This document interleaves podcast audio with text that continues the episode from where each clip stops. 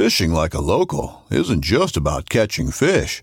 It's about connecting with the environment and the people who call it home. It's about hearing the stories and traditions that have been passed down for generations and sharing unforgettable moments with the people you meet along the way. Fishing like a local is having an experience that stays with you forever. And with Fishing Booker, you can experience it too, no matter where you are. Discover your next adventure on Fishing Booker. This upcoming concert season will be all about the boots, and Tecovas is your stop for the best in Western style. Tecovas has seasonal and limited edition offerings this spring and summer, including men's and women's boots, apparel, hats, bags, and more. All Tecovas boots are made by hand in a time honored tradition with timeless styles that are always on trend. And Tecovas has first wear comfort with little to no break in period. It's hard to find this level of comfort paired with this level of style. Stop by your local Tecova store, have a complimentary drink or two, that's WCB style, and shop new styles. The smell of fresh leather and friendly staff are at your service. Many stores even have leather custom branding to make your boots truly personalized. And with regular live music and events, there's no in store experience like it. If you can't make it into a store, just visit tecovas.com. That's T E C O V A S.com. They offer free shipping on all boots, as well as free returns and exchanges, and ship right to your door. Go to tecovas.com and find your new favorite pair of boots today. Welcome back to the Paddle and Fin Podcast Network. We're brought to you by Pelican Built Tough. For all situations, go to pelican.com. Yak Gadget. For all your fine kayak fishing accessory needs, go to yakgadget.com. Eastport Marina on the beautiful shores of Dale Hollow Lake. For all your lodging, kayaking, and fishing needs, go to eastport.info. Now let's get this show started. What's going on, everybody? Welcome back to the Reel Down. I'm your host, Jimmy Skinner. With me from now on, Mr. Dan Perry. What's he up? couldn't stay up? away too long.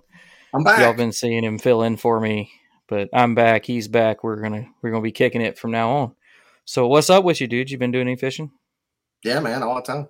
I went up. Uh, I actually got to record a TV show uh, earlier. Well, uh, last week, uh, went up on Guntersville. It's show called Facing Tide. Uh, oh, Facing Tides, and that uh, I think that Facing Waves or Facing Tides. I, I think it was waves. Yeah, yeah, Facing Waves. There you go. With uh, yeah. So that's fun. Cool. Got- Yeah, he, he's a he's a big deal now. He's on TV. I- It's a like a Canadian show, so I'm I'm Oh, international, but I'm not that's cool. US. you got to start somewhere. yeah, I'm starting. I'm starting small up in camp, working my way down. Well, uh, we got another great show planned for us tonight. We're going to be going over the KBF event on the Potomac River in Stafford, Virginia.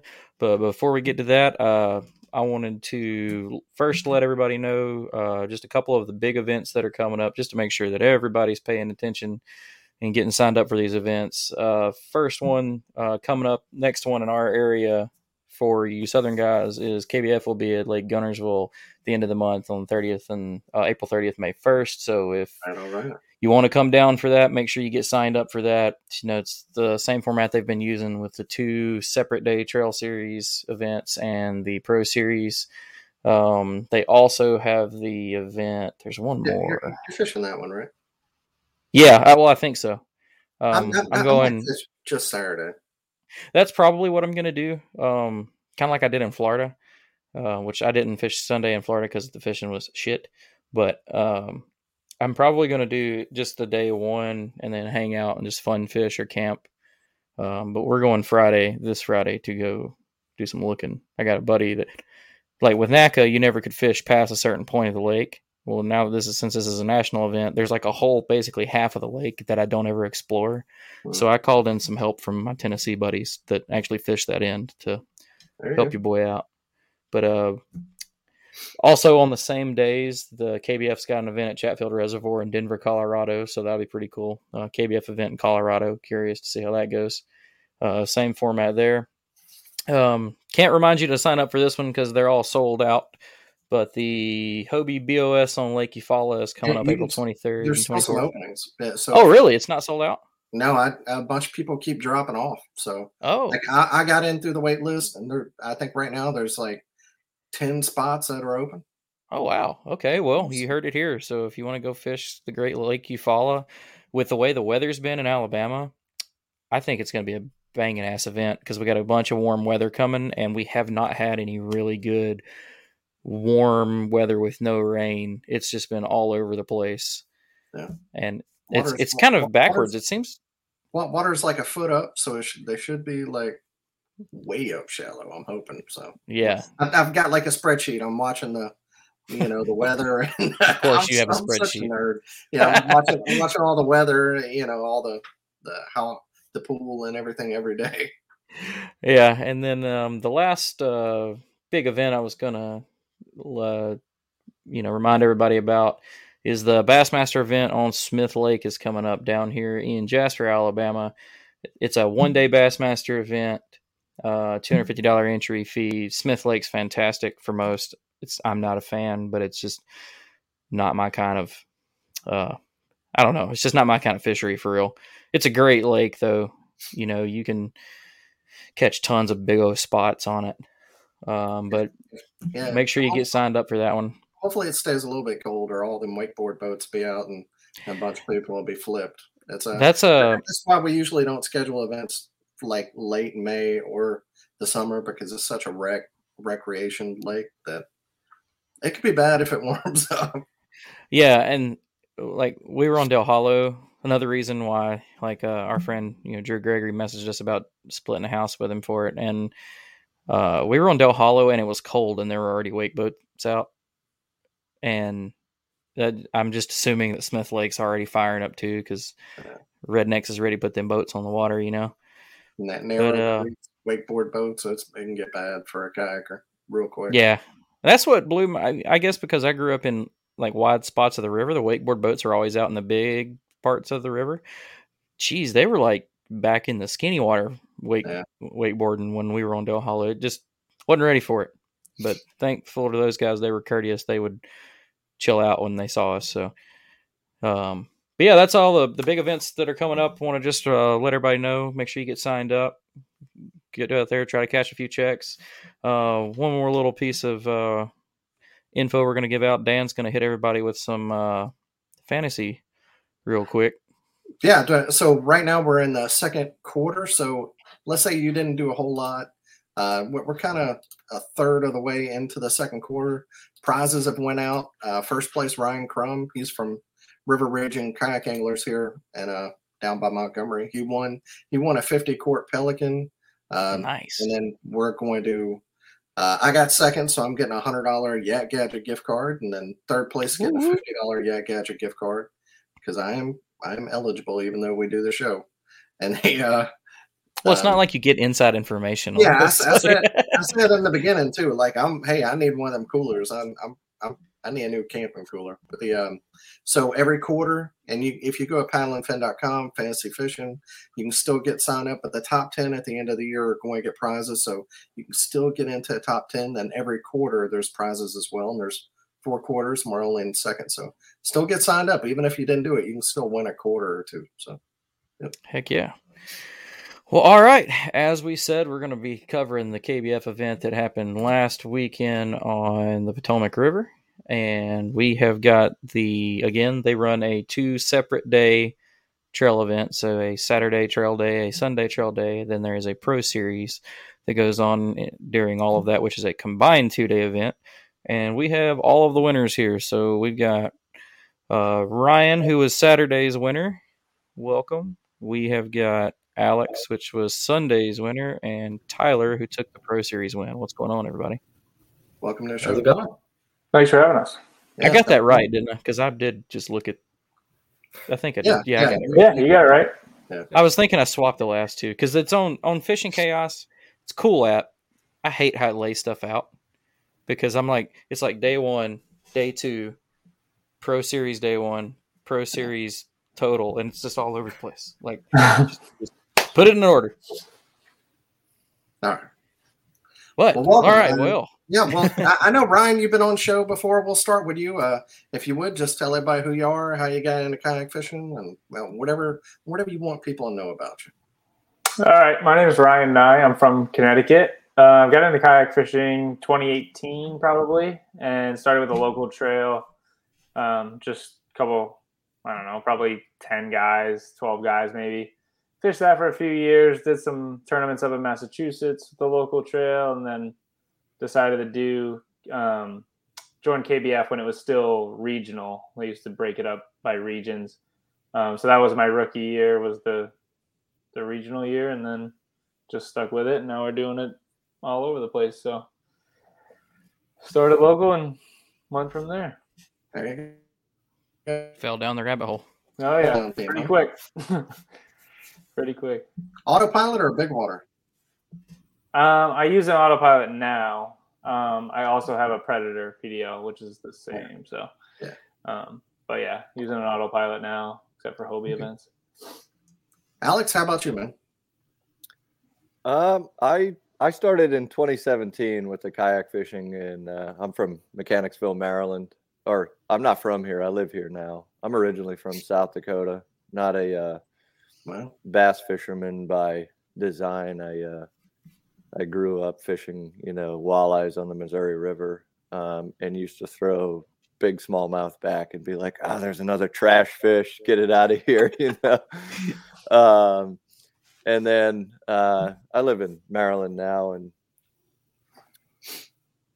got uh, got into kayak fishing when I moved here as a way to kind of like meet other local anglers. Um, and started up with Mid Atlantic kayak bass fishing um, still kind of uh, my my regular series, local series that I still run through the summer, um, and kind of like Ryan branched out. You know, um, we were a KBF uh, filler club, so qualified for the national championship, and I've I've fished a handful of those, and you know, traveled to do the BOS series in a handful of events, and uh, uh, BASS jumped on board and we became affiliate for them. And I, I fished the, uh, um, you know, some of the trail events with them and then the uh, recent championship um, down at Richard Russell.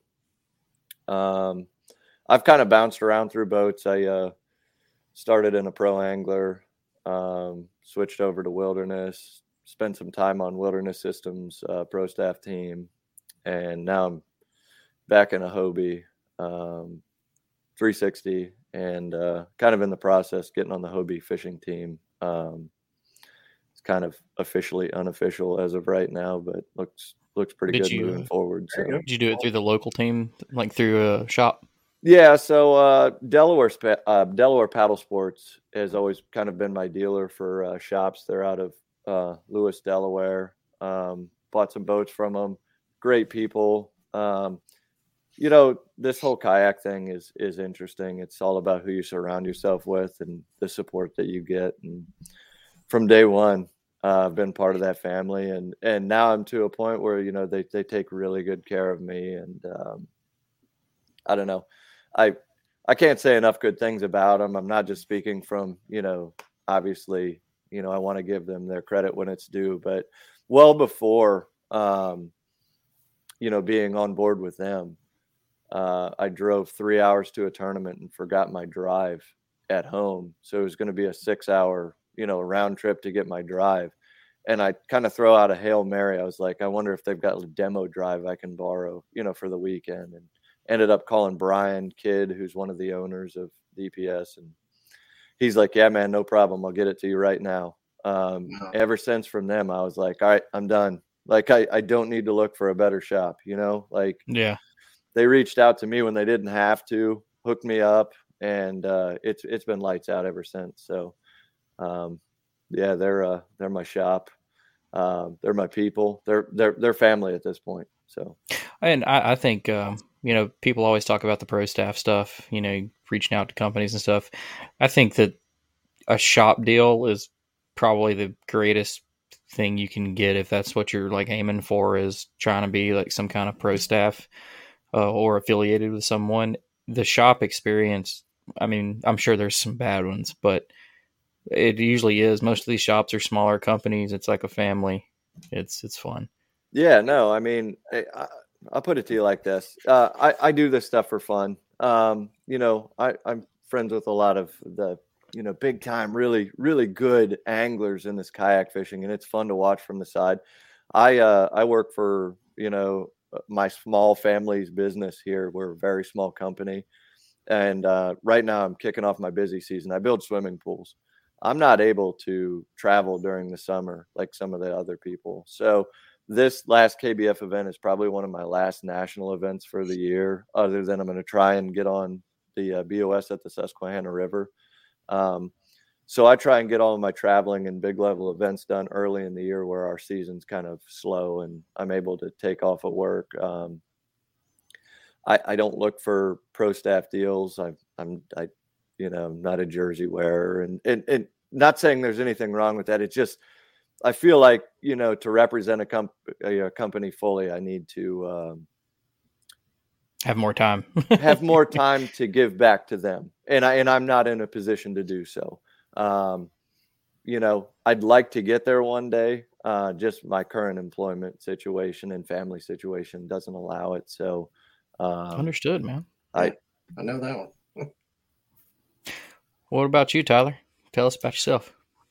Yeah, so uh, I'm a New York native, upstate New York. I grew up here, and uh, I got into uh, tournament bass fishing out of a kayak in 2018. Um, but I was fishing out of canoes and kayaks pretty much my entire life. That's what I grew up fishing out of. So to me, it was just natural. And in fact, I had looked into KBF uh, prior to that, but I think it was it wasn't even until 2018 they didn't even let uh, canoes in, and I, all I had at the time was a solo canoe, and, and the rules didn't allow canoes originally. I wonder um, why. So yeah, it was it was weird, but then I really got into it and bought myself a, a really old used Hobie. And from there, got into another Hobie. And then uh, last year, I had an opportunity to join the uh, the Feel Free fishing team. So now I'm out of a Feel Free, Sweet. and it's been it's been a fast track. My rookie year, my first event ever, I drove down to Virginia from New York to fish on the New River in April and it snowed and it was cold and that was that was my first experience ever in a tournament was on the new river in the snow. Um, but you know I, i've fast tracked it and now uh, i'm the tournament director for new york bass nation uh, the kayak division here and so i run our trail and set up everything for uh, qualifying the guys to go do the classic uh, here in new york and so i'm i'm dove in and I'm fully immersed now and travel as much as I can. Dude, manage it wisely because I kind of went the fast route too. I run the Bass Nation for Alabama and I burn out hardcore last year. Just like it was like everything's going up and then just bam, like I was just done with everything. Just like, my God, I need to get away from this for a minute. But yeah, luckily uh, I've got a great support with uh, New York. the The state organization here is really well run, and they they they they take care of me. They give me the resources I need. They they understand that the growth that's able to happen in New York, if you know, if Bass puts their muscle behind it, we can grow more. So uh, that's I'm what we need down uh, here. it's what a lot of states need. It's what I've what I've seen is a lot of people. The state organizations aren't really excited about the kayaks joining the fold, but uh, New York has been been opposite, and it's it's been a, a welcome. Yeah, for for us, it's been not to get off on a tangent. For us, it's just been more of it's like they're cool with it, they're interested, but it's like they're like we already do a lot of work, and we don't owe you anything and like the way it was put to me was don't make me look bad don't or don't make us look bad don't ask for money. And i was like okay. Okay. But that was that was where my help stopped so. All, right. all right. Yeah I, I don't think neither one of us have ever fished the potomac. I just know grass and tides. So somebody can kind of like just give us a, a layout of potomac and like kind of what it's all about so somebody want to do that I was gonna say probably Alex if he lives close. I, have only been there for a couple days, so yeah. Well, yeah. so yeah. there, there's uh, you know, the cool part about the Potomac River, and a lot of people don't realize is, you know, there's just a ton of history um, involved in Yeah, how the Potomac River played into the Potomac River runs up right through DC, um, and obviously before freight and roads and everything like that, it was used um, shipping. Um, and it's actually really cool. The Lower Potomac gets a lot of the uh, credit for being such a you know a, a tidal water fishery, but the Upper Potomac has some really really good smallmouth fishing as well. So it's kind of one of the overlooked things, um, but they used that back in the day to you know ship things to and from uh, as a big waterway. Um, but your tidal regions and where we were fishing, uh, which I'll kind of stick to, starts at the Woodrow Wilson Bridge, which runs right into DC. When you need mealtime inspiration, it's worth shopping Kroger, where you'll find over 30,000 mouthwatering choices that excite your inner foodie. And no matter what tasty choice you make, you'll enjoy our everyday low prices, plus extra ways to save, like digital coupons worth over $600 each week. You can also save up to $1 off per gallon at the pump with fuel points. More savings and more inspiring flavors make shopping Kroger worth it every time. Kroger, fresh for everyone. Fuel restrictions apply. All the way down to the Harry Nice Bridge, which is Route 301. Um, I, I kind of find it a silly boundary. I'm not saying that you couldn't find bass down there, and I don't want to give away too much, but I, I kind of feel bad for the folks that look down there for fishing opportunities because I think down there this time of year you're you're at a uh, since it is a tidal river, it runs into the Chesapeake Bay, which dumps into the Atlantic Ocean um, down there you're more of a brackish water.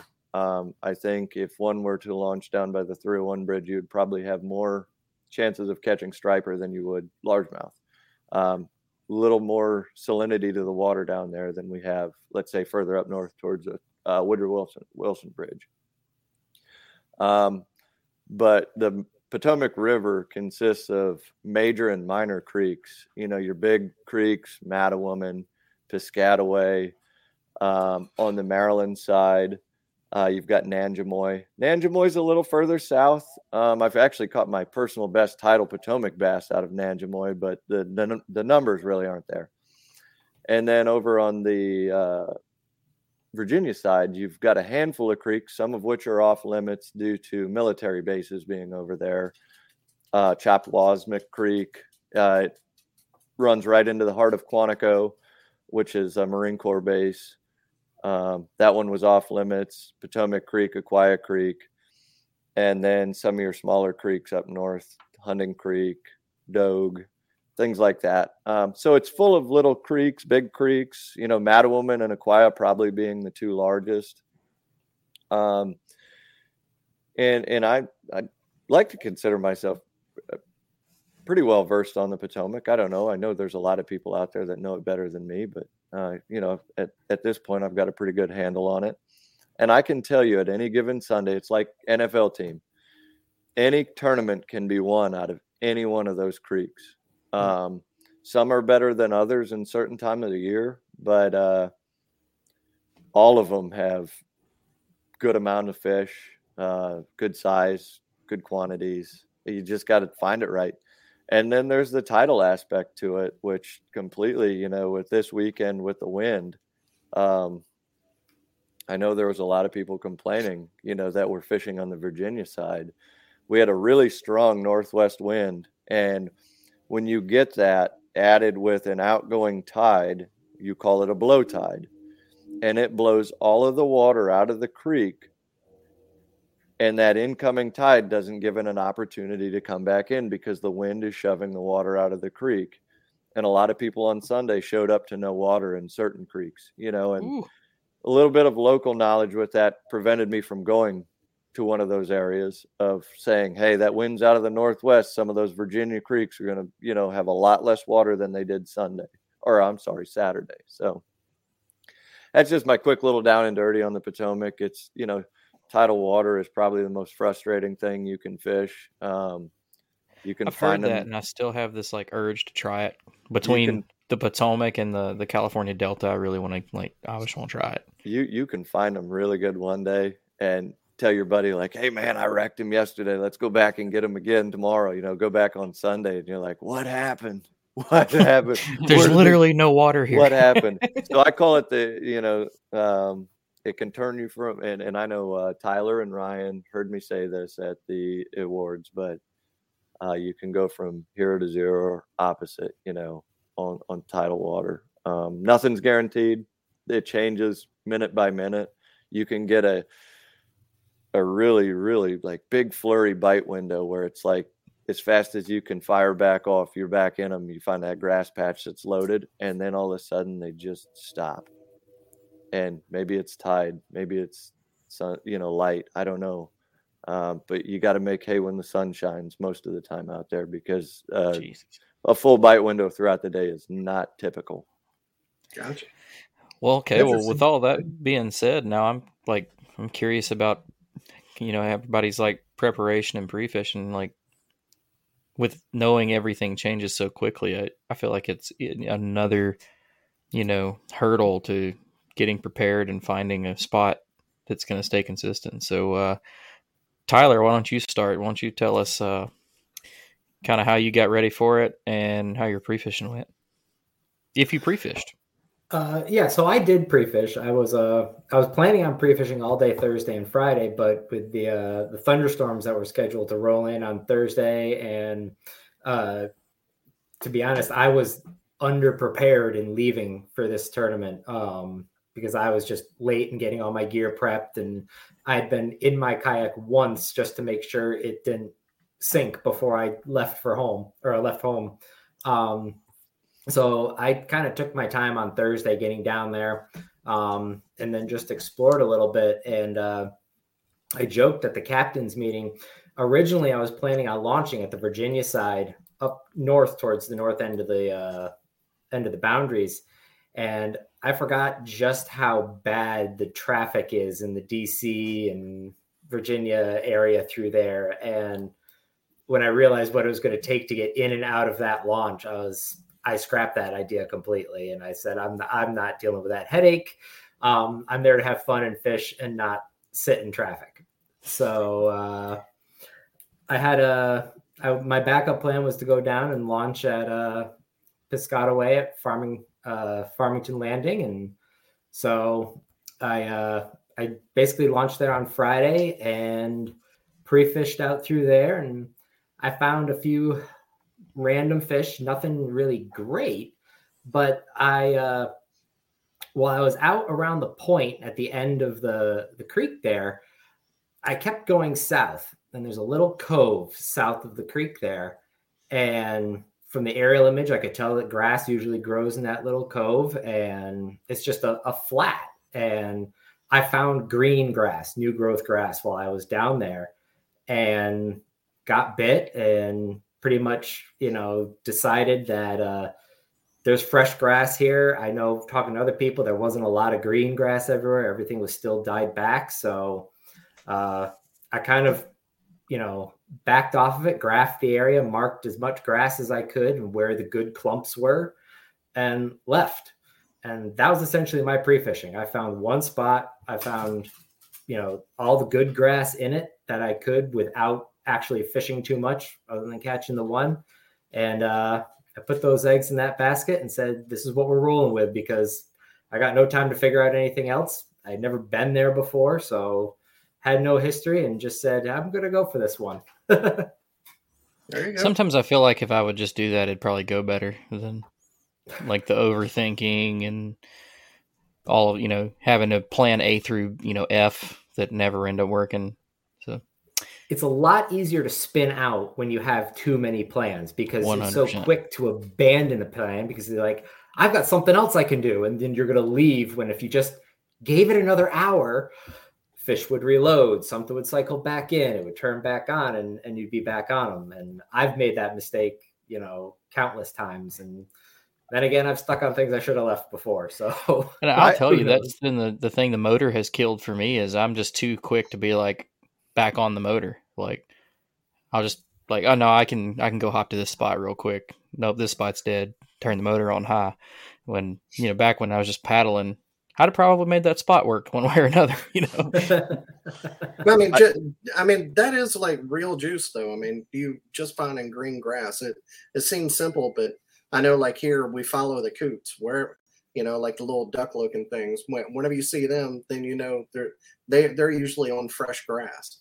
But I mean, green grass in the spring is sometimes that that can be enough to be the absolute deal. You know, we we talk mm-hmm. about different baits and stuff, but sometimes it's the you know things like like basic things like that that people don't know that uh that that can make all the difference in the world. Heck yeah. Well, Ryan? uh, Yeah. Uh, How about you, man? Ryan, you, you want to Oh. tell us about your practice? I didn't hear. You i didn't hear who you Sorry. said. Um, yeah, so I got down there. Um, we left Sunday. I traveled with a guy from up here. Uh, we traveled together to all those. So um, we left Sunday from here. We actually fished a tournament in Connecticut Sunday, and left. Went down there and pre-fish starting Monday, like later in the morning. Um, started at Mattawoman. I think that's the name of it. Mattawoman down there. Caught a few fish, but never really, never really got around much. And being there last year, the Mattawoman has pads and there's grass and there's you know all this stuff down there. And then you pull in this year and there's none of that. And we're only a couple weeks earlier than we were last year, so kind of a surprise when we first pulled in. And I was like, okay, maybe this isn't really going to be similar to what it was last year at all. So all right, so we fished in there a little bit, caught caught a few little ones, nothing nothing crazy, and then we just really try to do try to go different ramps, go further north. We went all the way north of the border or to the boundary one day, um, and kind of just just fished around. Um, one day, doing what Tyler did, just went looking for grass. I never, I found some grass, but like he said, a lot of it was dead, and never caught a fish out of it. Um, and really just fell back on what I did last year when I was there, um, and which is fishing a creek that had water in it. Last year we kind of had the same thing where that water blew out. Um, and I know a lot of guys showed up to ramps with no water last year too. Um, so I knew that it would keep it had water in it. It wasn't gonna. It was low, like it. It was lower than it was um, Saturday on Sunday, but um, I, it'll never it'll never be empty. So we we kind of put our eggs back in that basket and went went where we caught them last year, and it just panned out again. But we had hit that creek on Tuesday before the tournament and didn't go back until Saturday. No, caught a few fish on Tuesday, and we were like, "Oh, there's something here." And then the rest of the week, we didn't find much of anything. So just go back and cross your fingers and hope that those tidal bass are where you hope they were or hope they're gonna be. So, There you And go. they Alex said you, you just fish whenever you want to, huh? Well, I, I wish it was that easy. Um, I ended up pre-fishing just the weekend before um, Saturday, Sunday. Um, my son plays hockey, so Saturday I was out for just a handful of hours in the morning. Fished on the Virginia side, but uh, watching the weather, and I know watching the weather from a week out, especially in the spring, is really tough. But they were most of our this time of year in this region, it's always windy and generally in some direction out of the west. Um, and I know, I, I think Ryan, you fished this last year. Um, a lot of the creeks were empty on Saturday because it we had it blown out big time. I mean, places where I was catching fish the day before were two feet above the water level on Saturday of last year, and I was like, I'm, I'm not going to set myself up for that again. So I just tried to stay clear from that and I don't know. My wheelhouse is Mattawoman, and there's not an inch of that creek I haven't touched in some shape, some way, shape, or form. So, um, at at any given point, I kind of got it figured out how to catch a bass in there. Uh, maybe not size, you know, like Ryan said, you can scratch up, you know, maybe a limit or whatnot. Mm-hmm. And uh, that turned out not to be the case Saturday, but we made up for it Sunday. I, I, you know, I knew there was three boat tournaments going on. I just didn't think that 90 of them and me had the same plan in mind. I mean, it got, it got pretty combative in there, um, even between boaters. Uh, a lesson in hospitality could have gone a long way. So um, I got a little spun out Saturday. Um, not on I, a dip. I can imagine a bunch of people from that area like cussing each other. You know, we're, maybe we're a little bit nicer down here in the south.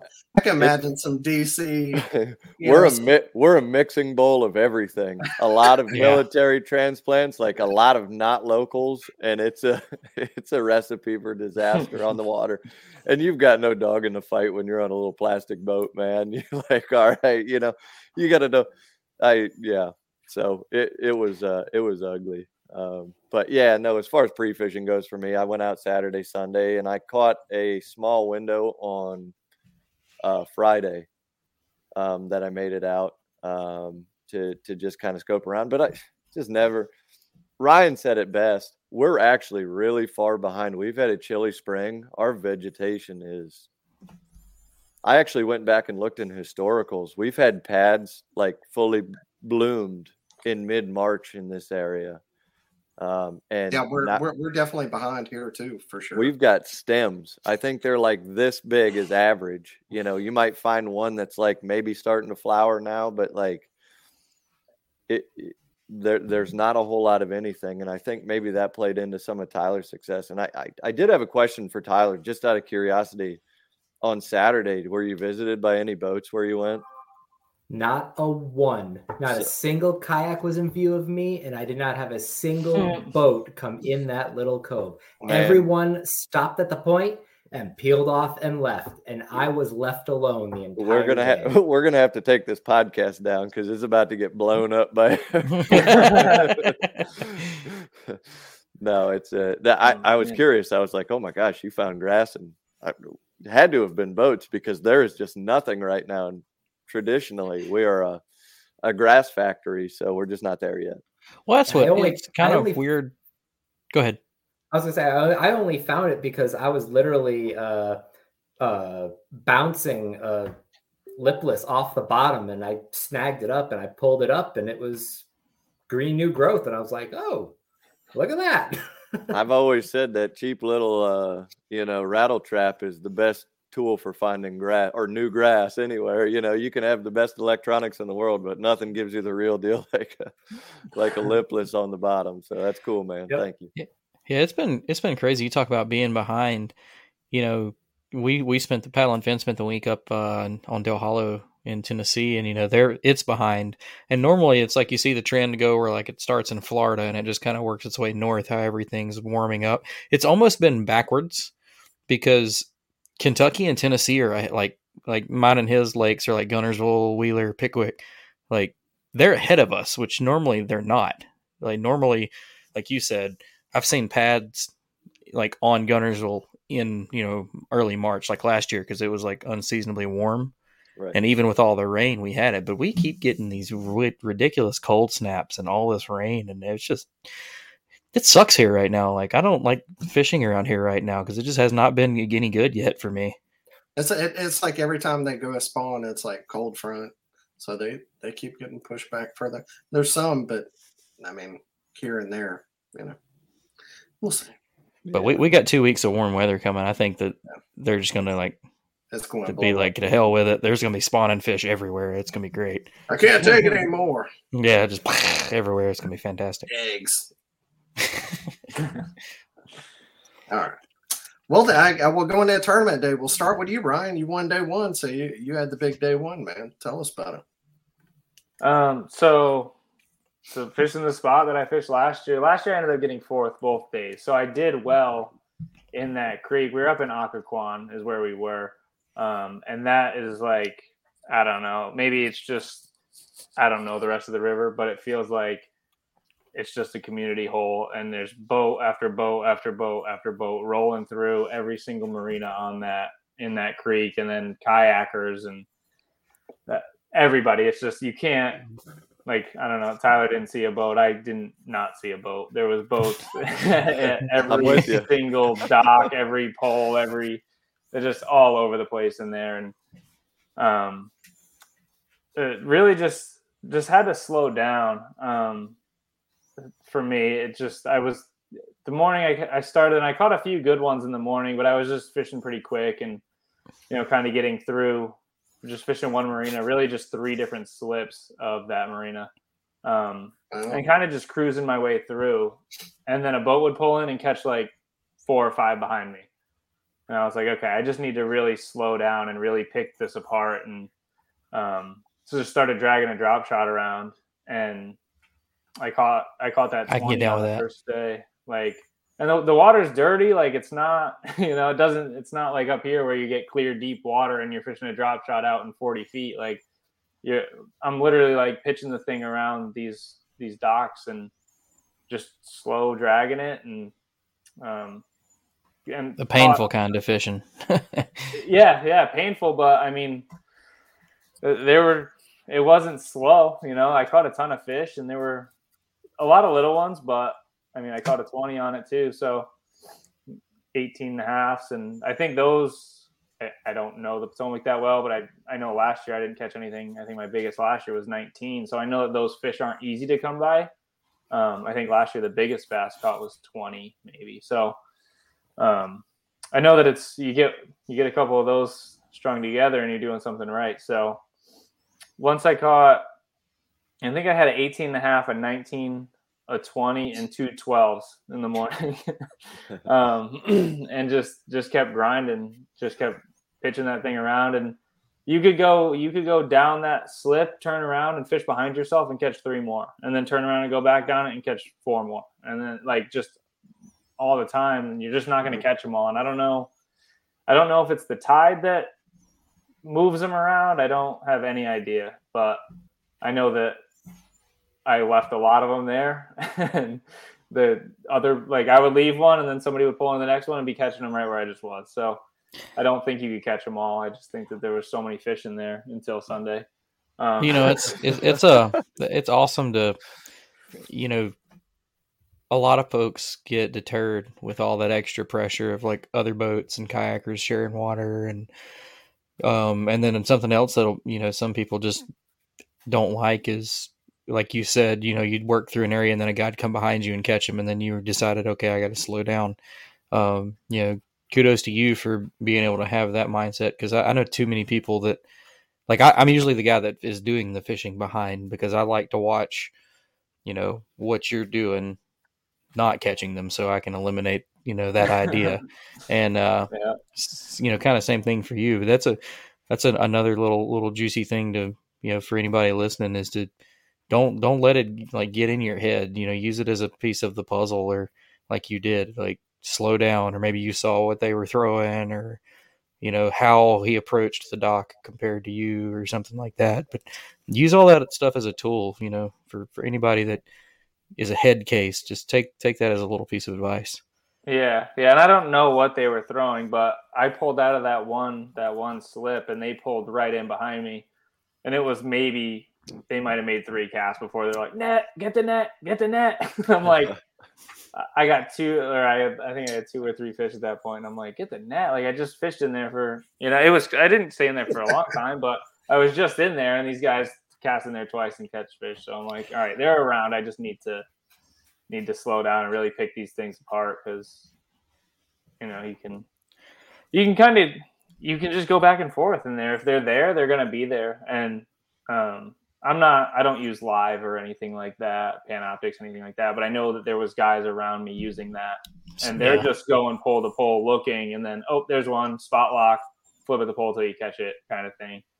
Um, what you could do something we learned from our man brad hicks at Dale Hollow because there was an mlf event going on there was 298 boats in it.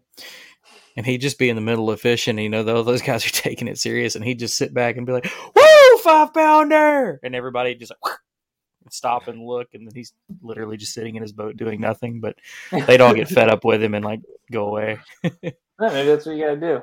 Maybe Yeah. that's it. But yeah, no, it was it was a blast, and I, I don't know, it just kind of worked out in that marina. It got it got shallow the next day, and I don't know. There was still fish there. I caught my limit there, and then I left. The other guys that I was fishing around, um, I think there was three of them that were in the pro series and kind of had a shot. So I left it alone on Sunday and went and tried to find the same thing somewhere else, and they just weren't there. Um, but true sportsman Saturday, I really just I just stuck it out in there. I didn't care who was who was around or who was trying to get in. I was like, no, I'm keeping this because I know that they're they're tough. Well, to and it worked out, man. You, you ended up with 92. Um, and you anchored it with a, a 20, which ended up being the third. Was it the third largest fish of the tournament? Yeah, yeah, te- technically off of time, but I think there was a couple other twenties caught. They were just a little bit. Oh, later in okay. Line, so, Do, do, Um, do you have a go-to drop shot bait um, that you don't Hey. mind sharing?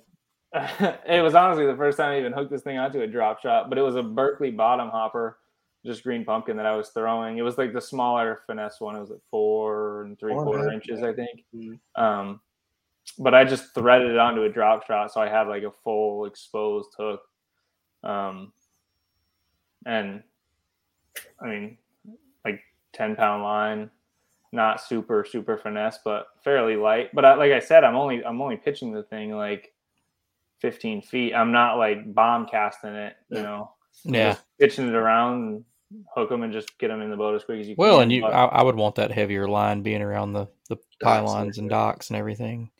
Yeah, yeah, no, and it. I mean, I hooked a catfish in there. The thing had me all wrapped up, and it still came out. And I broke it off at the boat, but it came all the way out around those posts. I broke it with my, I broke it with pliers trying to shake the thing off. But um, yeah, no, that ten pound line was it was more than enough. I think. I think you probably even could have went down a little bit if you wanted to. But like I said, the water's not clear there, so I'm not.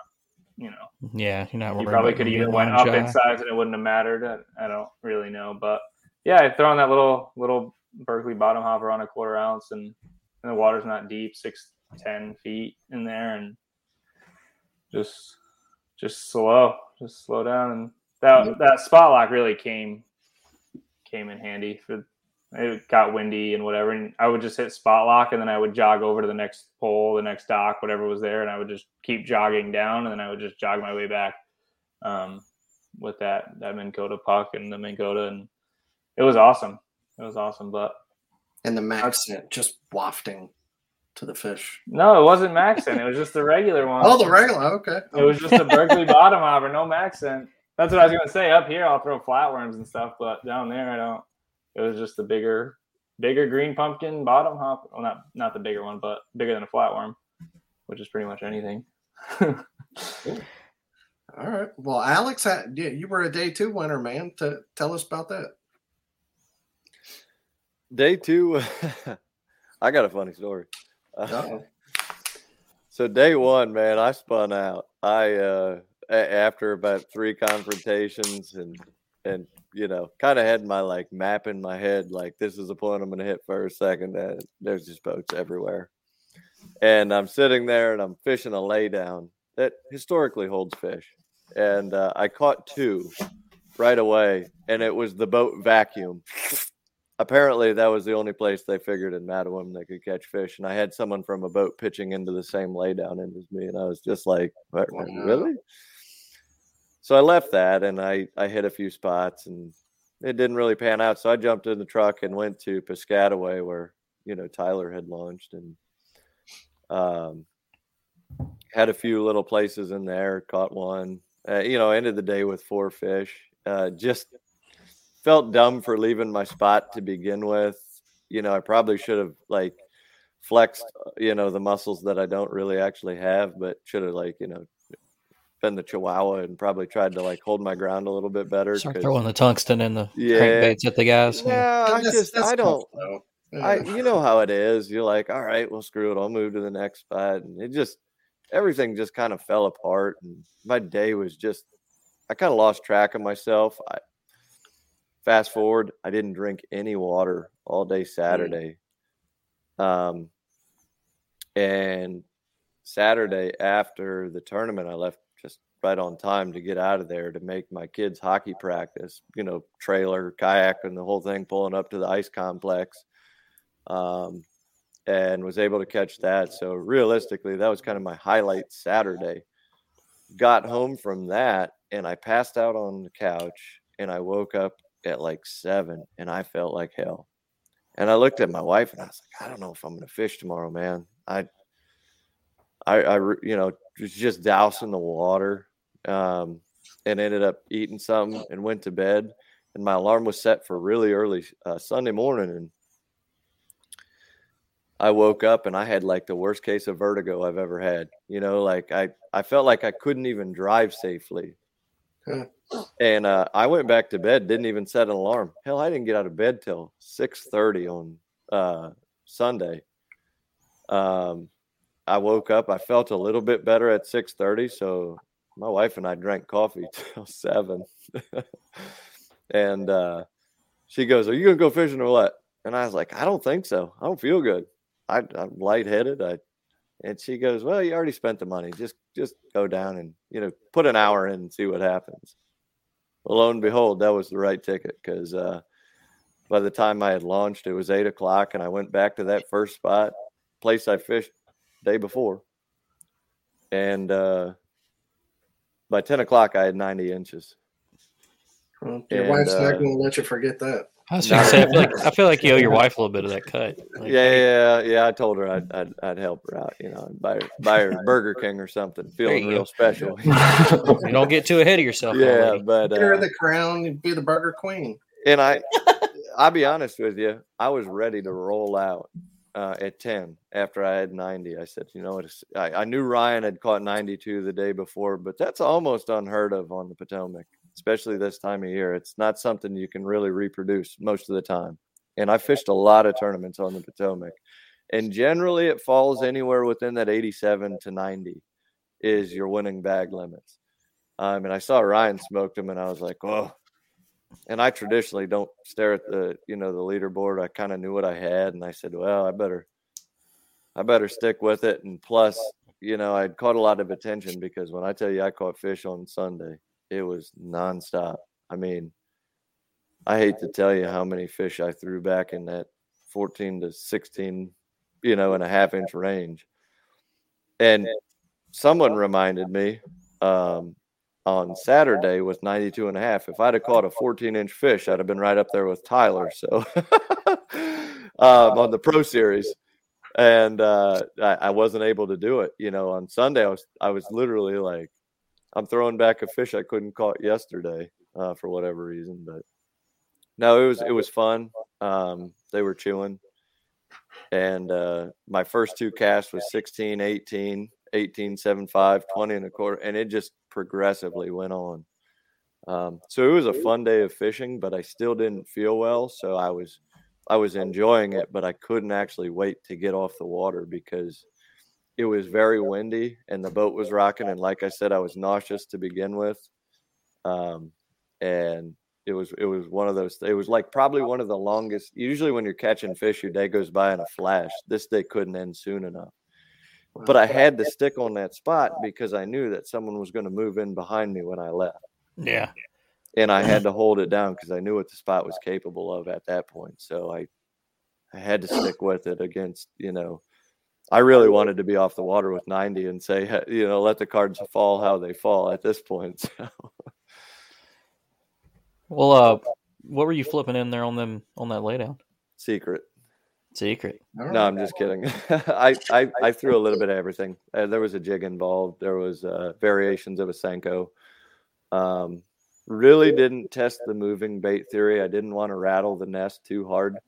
Um, I I didn't feel like I needed to throw anything reaction in there, just to the amount of bites I was getting from um, soft plastics and dragging them through there. Um, I feel like I could have caught them on a Budweiser can had I put it in there, but um, One of I- those kind of bites. I like it. it it was one of those things, you know. I just uh, I, I you, you stick with what works, you know. If I feel like if they got too activated, they might have left. So, you know, too much commotion maybe. Um, I don't know. That's just my little theory.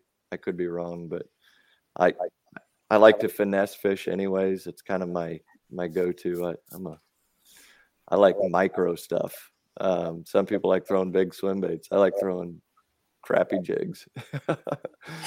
so I, I'm I'm right there with you. I, I just like last year, I've been trying to be the power fisherman and like figure all that out, and I can't. So I like my go tos are like finesse jigs and Texas rigs. yeah, Like, you know, that's like to- what I what I make work. I like to keep it small and light when I can. You know, the wind made that difficult, um, but there was other kayakers in the area that were catching that were doing the same thing. And um, you know, like Ryan said, the spotlight would have been awesome. I don't know. I run a Torqeedo. um, and I have foot control, and that helped out a bunch. Um, but really, that 360 drive on the uh, Hobie, um, I've always thought like, man, that thing's like 90% overkill, but the 10% time you need it, is it nice? It, it was, I mean, especially you know, I wasn't feeling well. I when I say I was feeling rough, I was feeling rough. So, um, but I will tell you, I had a uh, two beers at the uh, the deal at the end, and fixed me right up. I was gonna say, you know, that would have been something to come in and like throw up in Chad's Yeah. lap or something like No, that. no, Thank you. it- it, it was good. I had a lot of fun Sunday. It was nice, you know, meeting Tyler and you know, kind of bouncing around. And plus, I I fished an event with Northern Virginia kayak bass anglers, and um, due to conflict of scheduling, I don't get to fish a ton of events with them. But they run a really awesome series as well. So I like a lot of the guys over there. They've got some really really good tidal anglers. Um, you know that I think maybe the weather or um, I, I heard someone say when you have too many options, it, it almost is just as bad as sticking with that one option that you found fish at. And I don't know how the cards fell for everyone, but um, you know, they've got really good tidal anglers that I usually duke it out with on our local events. So it was fun to see those guys kick it. Heck, heck yeah. Well, uh, like you said, you ended up with 92 and a half on day two. So you, you probably made the right move by sticking to them, but you did gap second place by a decent amount. You might have been able to go in with 90 and call it a day. But like you said, somebody moved in on your spot and probably You know, the worst part about it is you never know what someone's holding on to. You know, with kayak fishing, you're like, I knew Ryan was on him. I mean, he put up a phenomenal, I mean, 92 inches. I was like, God mercy. You know, anything over 90s, rare. Um, and I, you know, the you you start looking kind of like I did leave early, by the way. Um, I, I didn't spend the whole day out there. I just didn't leave people with enough time to beat me. So it's a strategic leave. yeah, yeah. I was kind of like, all right, well, uh, I'll give them an hour, half hour. See what Ran your motor over the spot. Did a Yeah, dives. no, no, I wouldn't. You know, I, I'm not like that, man. I, I had to. I got to tell you, I ran into two guys from New Jersey. Um, never met them before, and we were within ear, within earshot of each other throughout the tournament on Sunday, and I had a really good interaction with them, and um, it was it was actually kind of fun just to be able to you know talk to other people and see what they and then it turns out we knew so you know oh i know him you know this that and the other and had a really like kind of cool small talk you know just throughout the day of like life things in general um and that's Makes the bad really day pass. well it's just like it's what it's about for me you know is like it kayak fishing has put some of the best people in my life um and, and i'm sure everyone's got a similar story but you know it's something i don't take for granted is like those i try i try not to have a missed opportunity at meeting you know someone new or or making a connection somewhere um because you just never know what position someone's in and just talking to a random stranger sometimes just is is is a cool feat in itself so oh, for sure. There you go. Well, Tyler, Well, man, you had two good days. Tell us about your tournament. So, yeah. Um, so as I said, in pre-fishing, I found that one little spot, and so I motored out there Saturday morning, and I didn't go right on top of the first spot I had. I just kind of, you know, eased my way in there because I wasn't sure exactly how they were going to be set up, and I really wasn't even sure how I was going to catch them because, like I said, I only caught the one in pre-fishing on a lipless, but for uh, heading into there, for some reason, I rigged up a couple other things, and one of the things I rigged up was a uh, a big uh, Strike King 2.5 square bill, and I started hucking that thing around, and the first fish I caught was an over eight. It was 18 something um, on that bait, and he had it pretty good. It was it was still on the outside of his mouth. He didn't like engulf it, but he was hooked solid. Um, so I was thinking I, I'm on to something a little bit.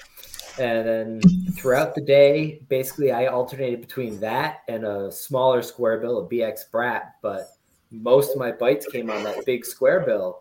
And I found this one spot. And again, it was I was able to spot lock on this one location and I figured out a cast and I would make this cast and two, three casts in a row, I'd catch a fish and then it would stop. So I'd turn off the spot lock and I'd kind of drift around the area a little bit, fishing around. I'd come back to that spot, hit the spot lock, make that same angle cast. Boom, there's another one. Boom, there's another one. And there was just a patch of grass that that square bill would hit.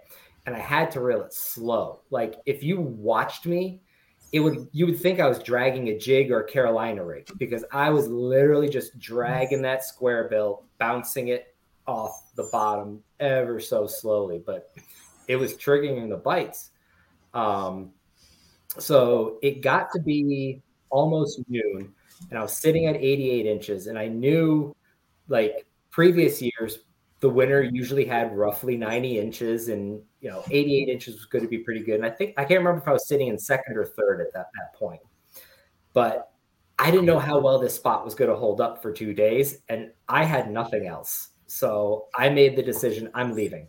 I'm not going to beat this up anymore. I'm going to try to save these fish for another day because i really didn't know what else to do.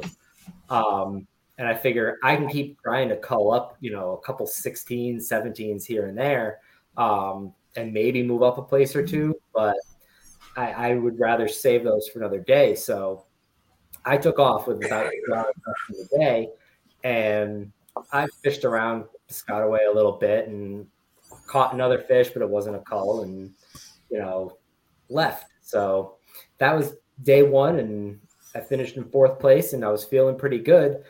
And then I looked at the detailed forecast for Sunday, and in my spot, the forecast at like 11 o'clock in the morning was going to be for 20 mile an hour sustained winds with gusts over 30. Um, now I've got a 24 volt Minn Kota that I put on my 13.5, and that thing will hold you in position in some pretty serious water, but that was intense. Um, so I figured going in on Sunday, I'm like, I've got a two to three hour window I've got to put up 85 inches in these two to three hours to take home, you know, to hold on to the Pro Series. And so I gunned it out there, and the bite was a little bit slower, and they weren't hitting the square bill. But I switched it back up to the lipless and started throwing a jackhammer around. And again, found that one spot, and I was able to catch a couple more fish off that exact same cast. Um, and managed to scrap up a limit and I was at 82 inches and I just called up two inches. And at that point, the wind had picked up and my spot lock was getting really, really jerky because a gust would come through and it would push me off hard and the spot lock would yank me back and it, it got too frustrating. And then I, so I turned the spot lock off and I was just cruising around and I realized that I had this thing on a five just to slowly creep into the wind. And that's a 24 volt motor on a five. Yeah. And it, it, was the swells were getting bad. I'm like, this is a bad idea to stay out here. I'm going to dump this thing. I got to leave. And I spent an hour and a half just cruising around Piscataway looking for a place to get out of the wind. And everything out of the wind was six inches of water because of that blowout tide. And like there, like I, I couldn't find anything to go in and fish. And it was about 1145. I pulled into the ramp and said, I, I got nothing left. I, I'm done. And it was two hours of me sitting there watching the leaderboard mm. and Ugh. watching anglers, you know, like Matalevich and Conant just catch them and catch them and slowly get closer and closer. That guy, he's, I've heard he's pretty good. Pardon? I've heard that guy's pretty good. Matt yeah. So uh, that was it was painful to sit there. Um, but uh, at the end of the day, it it was enough, and that spot held out, and uh, I managed to to hold on for the win in the Pro Series. So yeah, yeah. and you uh, You did. You got him by just a little over two inches, uh, which I mean, that's honestly that's you know one good call away. But um, I can only imagine how tough that would be, like having to call it call it quits due to something kind of out of your control. And and I and I, feel, I mean, some people would argue and be like, well, you could have you know loaded up and went somewhere else. When the wind beats me up all day, I usually I'm just done. Like it just I reached that point with the wind. Like the rain doesn't bother me. The cold usually doesn't bother me, but the wind I just reach a point where it's just it's just too frustrating to deal with when it's making the big rollers or like you said, you know, I can't stand when I'm sitting in my kayak and I'm like, I've spent all this money and this damn kayak's still only going a mile an hour into the wind. Why the hell am I here? Like I'll tell you that 24 volt you put that on an eight or 10, even in that wind, you're still making three miles an hour. That thing is a beast. And I and I'm so glad I I went that route and put that on because that my top speed is you know over five miles an hour and in that heavy wind it holds. So, that is what which free are you in? Uh, the 13.5. The lure? The lure 13.5. Yep. That is screaming fast in a lure. yeah, I, that was my first like good kayak, and she's not fast, like by any means. If you're getting five out of that thing, like that's a that's a motor. that's a motor. that's nuts. Ryan well, congrats, man. About, uh, oh, oh, go ahead. No, no go I was ahead. saying Ryan was talking about a Predator PDL, and I think that's probably the fastest pedal kayak out there. I, I fish with Trey Leach from Innovative Sportsman a lot, and He's when it comes to on his. Yeah. Well, when it at the BOS events, I don't know what that boy puts the juice behind that thing, but I can't keep up, man. That's a that's a that's a heck of a paddle. Oh, no, I fished with that boat is so much faster than my autopilot. Yeah, by a lot. It's a rocket ship, man. But I, it only goes as far as you're willing to keep pedaling. So yeah, the autopilot. Dan, Dan has that's what you have, isn't it, Dan? Yeah, I have a big water, and it's it's quick. Like we fished together on Pickwick last year, and I was motoring and he was pedaling, and I couldn't keep up with him. And yeah. then like tournament day, he put in, or I can't remember it was tournament day pre fishing, but you like you covered like one whole corner of Pickwick like with your legs, and like I was miserable in my kayak with a motor. like I ran cross country in high school. I might have a lot of weight, but uh, man, I, I, get after it. I'm I'm I'm like a turtle. Uh, but luckily, I have a fast kayak. I just I go forever, you know once my, it's like once my legs get going, I just I'm good. You know, it's like perpetual motion. you said that earlier that with the motor you want to jump spot to spot more. I'm the exact opposite. When I'm in the PDL, I'm like, oh, I can get over there pretty quick. I can go over here quick. I can go up there quick, and I move a lot less in my autopilot. And it might just be because it's a little bit slower. So I'm like, I don't know. It's going to take me longer than it used to. But in the autopilot, like I would have never last year when I was at the Potomac, I would have never went through the same slips a hundred times. at the PDL, yeah, I would have been right. like, "Oh, let's go try up there. Let's go try out in the bay. Let's go over here." But I did the exact opposite. I think that like I really like the autopilot. Uh, I'm a, I mean I'm a new canoe guy, but I, the only thing that I think they could do with that is they would make it where you could drop a pedal system in it. I think that it would be it appeal to a lot more people. Uh, mm-hmm. But it's one of our hosts, uh, JP's got one, and I mean his is slick. I think he's got the. I can't remember what size the bigger one is. It's like thirteen or something like that. It's yeah. it's a monster, but that thing's so nice. I mean that that is true. I, I know the hole's really far forward, so you, you can't drop a PDL in there. But if I could, if I could have an auto autopilot where I could swap them out. I, but that's some guys are bow mounting um, predators in big water. So if you do that, it would throw my ass out of that thing. I, have seen it. One objective makes it, dude.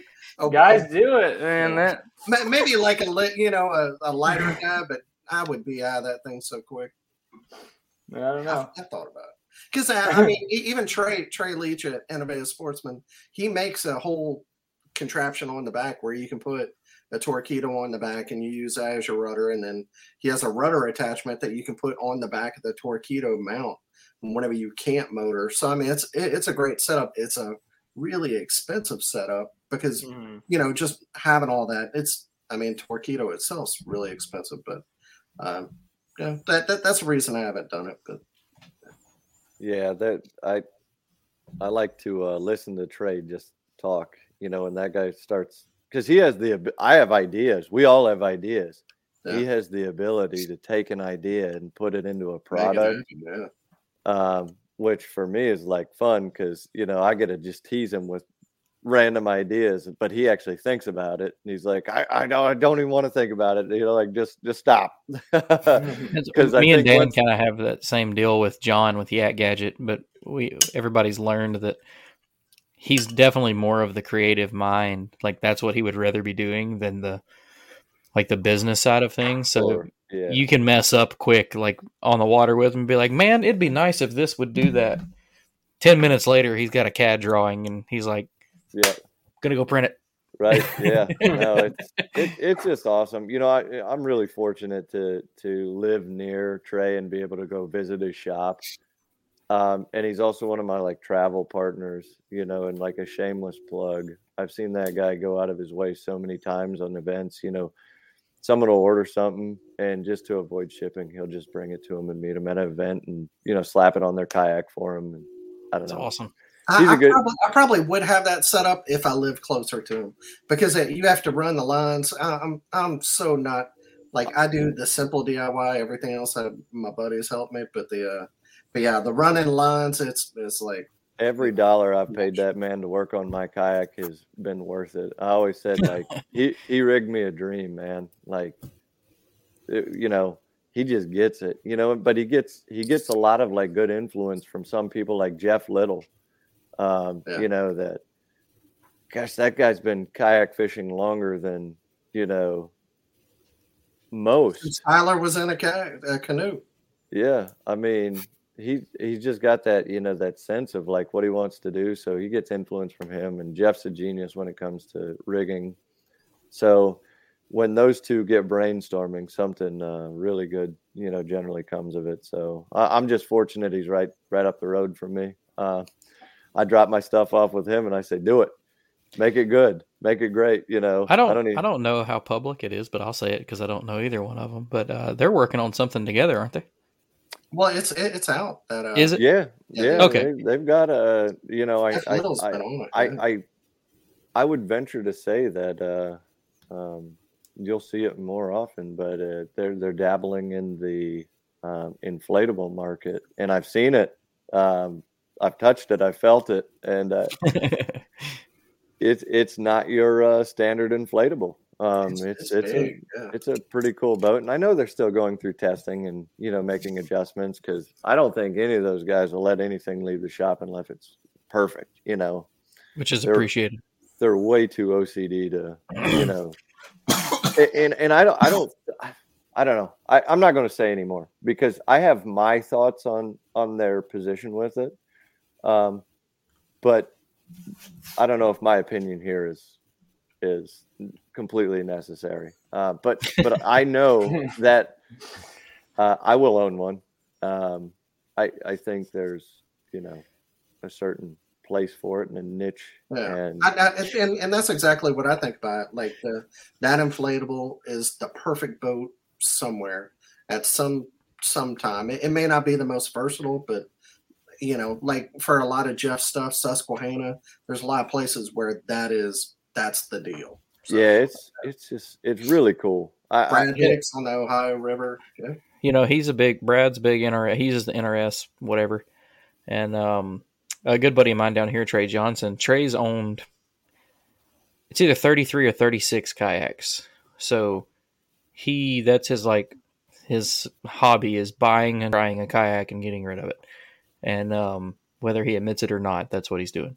But he he was told by uh, Ben Meredith years ago that Hobies were the way, the, or I'm not Hobies, sorry, inflatables were the way of the future.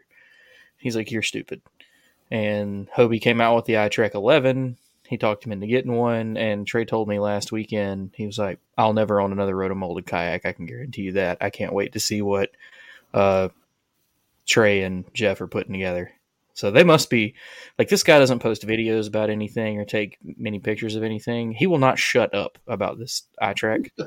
Uh, and and just the fact that the inflatables, he's like, man, it weighs thirty pounds. It, it takes 10 pounds of air to feel like a surfboard. Like it's fantastic. Uh, he's six foot eight and they have no seat adjustment and he fits in them just perfect. And I was like, well, okay, well, I mean, if you're critical on everything and you love this thing, it must be good. So I can't wait to try one. Yeah, no, it's so I've Jeff, I went fishing, snakehead fishing with Jeff, which I on the snakehead thing, Ryan, Tyler, anybody hook into a snakehead this weekend? Nope. Catfish. Uh, yeah. 100. Yeah. This this was my first time traveling and not getting into any catfish. I could not believe I did not catch a single catfish on I this caught trip. And I caught I a was really big snakehead on Sunday, and I, you know, it kind of hurt me to not keep it because I eat the heck out of them, especially this time of year when the water is good. Oh, they're fantastic. I mean, it's about the the whitest, flakiest, fluffy meat you could ever imagine, and if you figure out how to flay them, you won't touch a bone, which is you know a huge thing. Um, but we actually have restaurants locally selling them. Uh, yeah, or you know, that's on the menu, and people can't get enough of Yeah. them.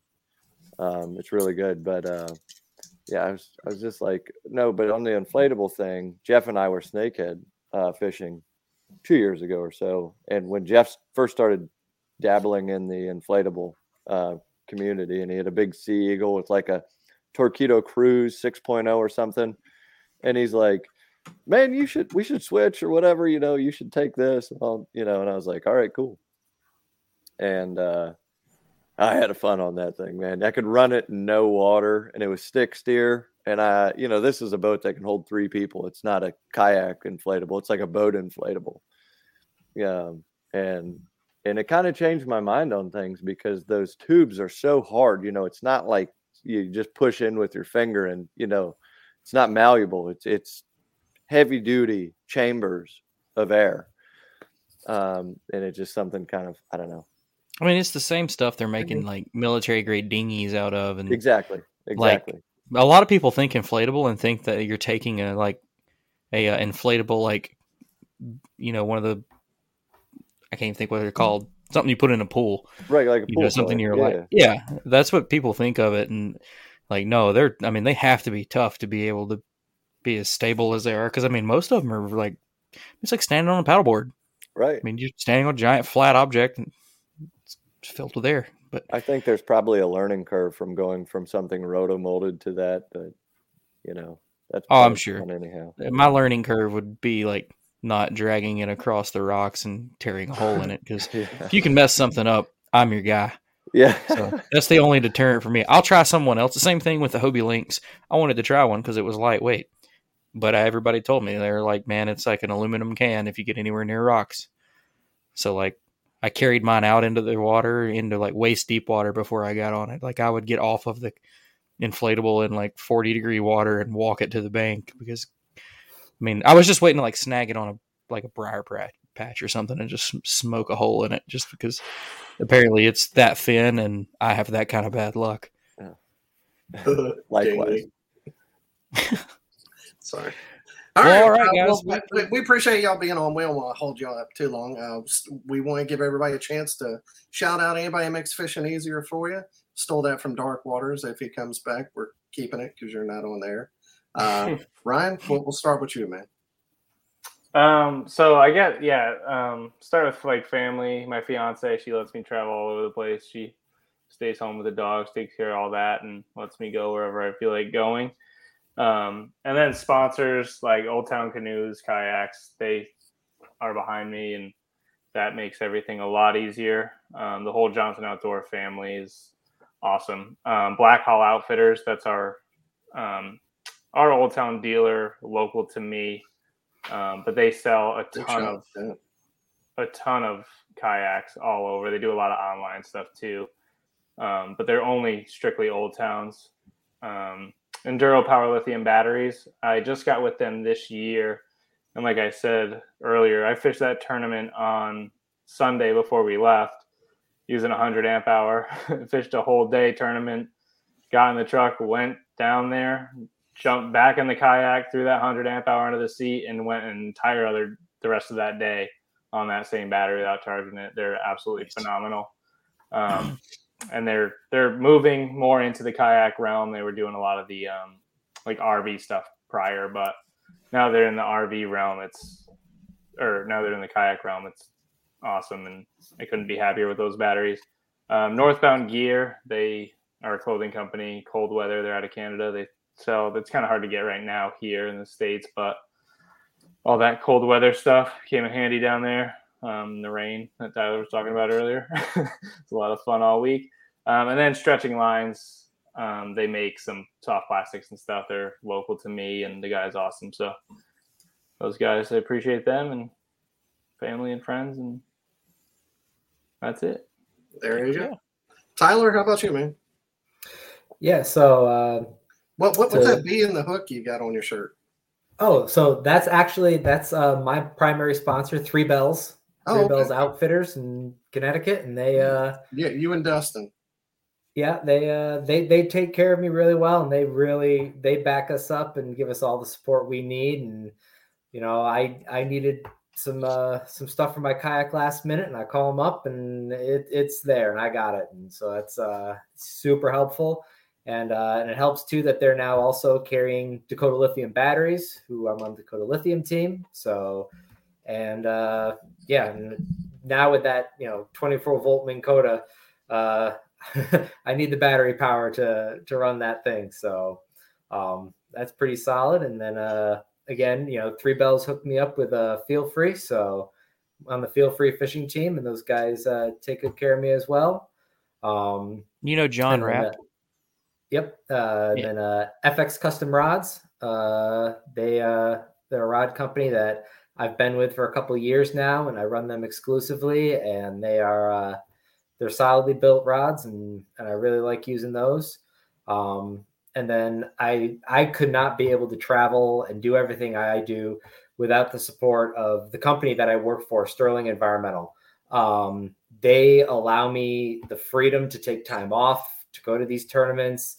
Uh, they allow me to work from the road. If I want to take a week and travel, I can put in some hours remote at the hotel, at the Airbnb, whatever. Um, I'm answering calls on the water some days, you know, practice days, but they know to leave me alone during tournament days. And uh, Wow. they they really help me out and they give me a lot of freedom to to do this, you know, because that's my passion. Um, and then obviously, I'll, I'll uh, send you my resume whenever this is over. yeah, we're uh, we're looking for more engineers. Uh, we're an environmental engineering firm in uh in Albany, um, and then uh, yeah, my girlfriend Elizabeth is super supportive. You know, when when I'm gone, she's taking care of the animals. You know, the past couple weeks, I've been super stressed getting everything ready, and and she's been holding down the fort while I'm going nuts. So uh, it's it's great when you have a, a support crew like that at home. Yep, for sure. And Alex, last but not least, the the hometown guy, man. Uh, obviously, I told you Delaware Paddle Sports, Brian Kidd, John Lester, um, and the rest of the crew that puts a hand in it. It's that that's my wheelhouse. That is my that's my Sunday church. Um, I lean on those guys, and uh, they say lean harder. You know what I mean? So that's cool that way. Uh, aside from that, innovative sportsman Trey Leach. Um, that's my my road partner. He's my kayak rigger. Um, give him a follow. Go to the website. There's nothing kayak rigging he can't do or figure out. I I implore you to put a new idea in his head and watch him work. Um, and Torqeedo, obviously. Um, I've had a just a fun time with the Torqeedo, exploring, learning new ways. I've mounted it on multiple systems, um, and I finally had my first uh, customer service experience out of four years, and it was it was spot on. So uh, I'm a big fan. Um, it allows me to cover more water uh, very efficiently. Customer service is second to none, and uh, you know I appreciate Jeff Little putting the bug in my ear years ago to, you know, turn motorized. He said it was a way of the future, and it really is. And it, you know, and I appreciate that there's different options out there for everybody. Not one option or system is, you know, it's it's not cookie cutter. You know, what works for me is it works for me, and if if I can help you in some way, shape, or form, make it work for you, that's great. But if not, you know, you've got options. That's the best part. You know, it's part of the sport. We're growing, and you got to love growth. Last but not least, um, my rock, my wife of 13 years. Um, I couldn't do it without her. I mean, it's it's awesome. Especially Uh, not this one. I mean, she's probably the only reason you, you dug deep and went. yeah, yeah. Uh, what, and that's why it's so beautiful. Is like most of the times, you know, uh, it, it's funny. You know, I hear the newlywed stuff, and it's like, shoot, that was ten years ago for us. Like, we're getting old. I don't look old, but I'm old. I think I've been married Uh, 13 now. Yeah, you Something know, like and when you get someone that kicks you in the butt to get your butt out the door and go fishing, it's like, God, man, what could I do? And you know, I've got a four-year-old son, um, and you know, part of me, I like that road life, um, but I also like the consistency of being home and hitting practices and keeping the consistency there for him, and that that's important to me. You know, kayak fishing for me is my escape. I don't want it to turn into a job. I don't want it to turn into something that um, takes the fun out of it. So I try and keep it as lighthearted as possible. Like I, I told you earlier, it's all about the people for me. Um, I, I I'm a transplant here, so my MAKBF family, uh, an extended thank you to them um, for for setting hooks in me and keeping me gripped to the series. Uh, it's been fun. It's been wild, and uh, I look forward to just continue doing what I'm doing. Keep you know hitting the events I can, um, and you know trying to help Meet with some others. Badass pools in the summer. That's it, man. Just I got a I got a big concrete pour in the morning, so like you All right. know it's getting late, but Yeah, well, we, we appreciate y'all being on, and good luck with the rest of the season, and and hopefully we're able to have you back on at you know whenever you win the next one. all right, right on. Yeah, we appreciate it, guys. Yeah, thank you. Thanks, guys. Thank you guys. We appreciate it. Holla at you. Hey, All right, another great show. Yeah. That's uh that's our first Potomac show, isn't it? For sure. I don't think I've ever talked about the Potomac River before. I think I, I think I did a long time ago, you know, a couple of years ago. I I think I don't know. It's it feels like I did one time. But Yeah. yeah. A lot of shows. It's hard to hard to remember Yeah. everybody who's been on and all the different places. It's Uh, wait until you have somebody walk up to you and know who you are, and you don't know who they are, and they've been on the show. oh yeah, Like we had had, we had, we had uh it could happen anytime. Matt Souders. Matt's now a, a host. Um, I'm. We had them on the final cast. Talked to him for a while about one five three baits, which was around then. Met him at Dale Hollow last year, and he knew who I was, and I was like, "Man, I don't know who you are. I can't." And I was like, uh, "He was like, yeah, I've been on the show." I was like, "Yeah, really? With who?" And he's like, "You." And I was like, "Oh." Like that makes you feel like an ass. It's- I mean, But- it's it's not like personal. Well, we, if you if you if no, and if you break it down, we do fifty two shows at minimum a year, Yeah. or fifty. It's forty nine because we take Well, three weeks off at be on- Christmas. you're going to be on other shows too, and Exactly, yeah, we do a lot. It's it's it gets tough, you know. Well, all right, that was a great show. Um, Yeah, as good one. always, which I say always, which I've kind of skipped out on this a couple times because I forget it. Uh, but we're gonna do some uh, tourney recap real quick from some other stuff that went on in the across the country in the kayak world. So we got quite a few, but we'll run over them real fast.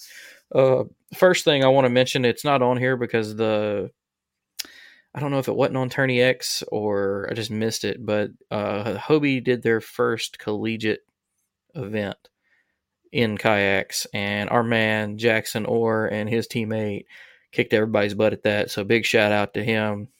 Love you, dude. Keep keep kicking everybody's butt. I know he just made a post about talking about how he's been having a tough year, and then he turned right around and just whacked them. So good job, brother.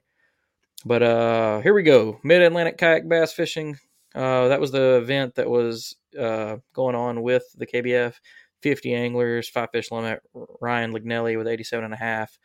Bear Wenzel with 84. Third place, Michael Cheney with 83. Next up, the Peach State Kayak Anglers were on Lake Oconee and Lake Sinclair in Georgia, 36 anglers. First place, Josh Choi with 91, anchored with a big 23 and a quarter. Second place, Larry Bug with 82. Third place, Mike Watson with 81 and three quarters. So he he gapped second place. Good job, Josh. Uh, next up, kayak anglers of Florida on the Sunshine State Trail in Kingsville, uh, which is Vero Beach. 43 anglers, five fish limit. First place, Matt Voigt with 95. Second place, uh. I'm Chris Scully. We're going to go with that. 90 and three quarters. He had a big 23. And third place, Michael Parker with 89 and three quarter. Um, there were a bunch of big fish caught in that tournament, but it's Florida. Fishing's on fire down there. It's kind of like what happens down there. I'm jealous. Uh, next up, the West Virginia kayak anglers uh, are on Stonewall Jackson Lake and the Stone Coal Lake Open. Uh, 67 anglers, first place, Greg Kupfner with 52. He was the only angler to catch a limit. Second place, Buddy Vance with 38 and three quarters. Whew, it was a tough day. And third place, Mark Edwards with 35 and three quarters. The Goat Whisperer. Uh, next up, the Natural State Kayak Anglers were on Lake Ouachita. 33 anglers, five fish limit. Uh, Matt Gifford with 87 and three quarters. Second place, Eric Morris with 84. Third place, Garrett Morgan with 83 and a quarter. Uh, next up, ooh, scrolled too far. Next up, some Natural State Kayak Anglers were on the NWA Caps Men's Cuts Beaver Lake South. Whatever all that means. Hope They're know.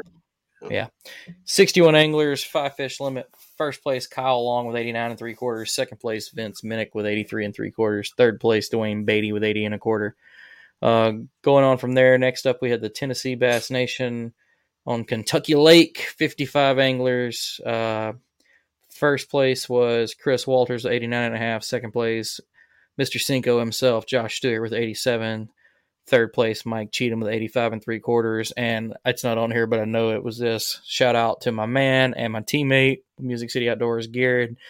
Garrett got fourth in that event, had a great day, and he won the event that was going on with that, which they didn't have 25, so it's not on here, but congrats, brother. Uh, next up, we had the Moyak River Series event, which was statewide. It was 28 anglers. First place, Chad Davison with 86 and a quarter. Second place, Kerry Evans, 78 and three quarter. Josh Keats with 75 and three quarter. Uh, moving on, the Southern Illinois Kayak Club was on Newton Lake. Uh, first place, Reese Schneider with 89 and three quarters. Second place, Darren Himker with 87 and a quarter. Third place, Dalton Williams with 85 and a half. This is a cool one, and I wish they had the results from the rest of this. Uh, we may have to call these guys and get them on the show next week. Um, it was the Patriot Sport Sporting Challenge in Yanis, Texas.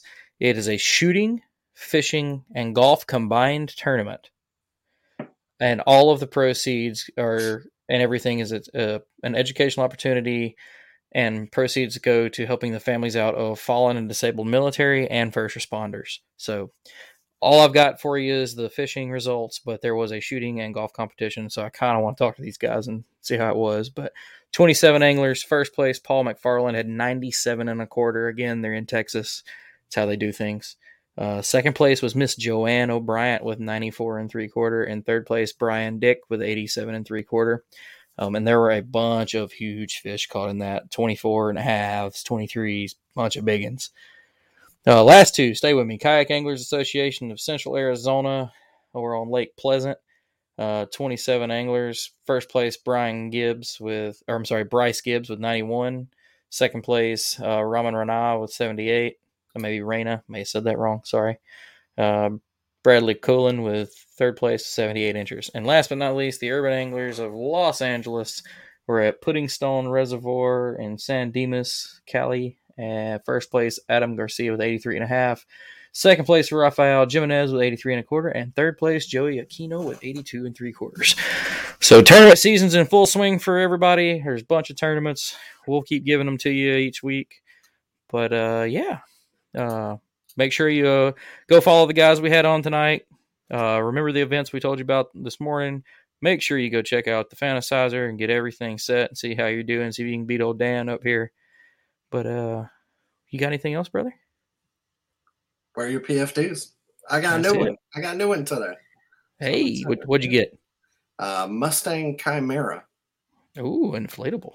No, it's it's like a hybrid. Oh, I have to check it out. I, I, well, I just you know I like and I've had an inflatable and I've had Chinook. I sold my old Chinook, bought a new Chinook, and it's like eh, it's too bulky because I'm used to the inflatable. So it's it's an in between. So. There you go. Well, all right, folks. Well, you heard it. We're your PFD, and we will see everybody next week. We're out. Peace. Thanks for tuning in to another killer episode here on Paddle and Fin. Be sure to drop a five star rating, a thumbs up, or smash that subscribe button on any platform you're listening in on. Be sure to check us out on Waypoint TV, waypointtv.com. Make sure you sign up for the Fantasy Kayak Fishing League at paddleandfin.com forward slash fantasy. You could support this show through Patreon, patreon.com forward slash paddle and fin. Don't forget to check out the website, paddleandfin.com. Catch us on YouTube. If you got a question, comment, or want to see a future guest on the show, be sure to email us at paddleandfin at gmail.com. Shout out to our show supporters, Yak Gadget. You can check out all the fine kayak accessories at yakgadget.com. Pelican Professional. For all your cases, coolers, and lighting needs, go to pelican.com. Rocktown Adventures your Midwest premier paddle sports destination, go to rocktownadventures.com. Eastport Marina, the beautiful destination on Dale Hollow Lake. If you're looking for lodging, kayaks, kayak accessories, or anything fishing related on the beautiful Dale Hollow Lake, go to eastport.info. And Jigmasters Jigs. When in doubt, get the jig out. Go to jigmasters.com and fill your tackle boxes today.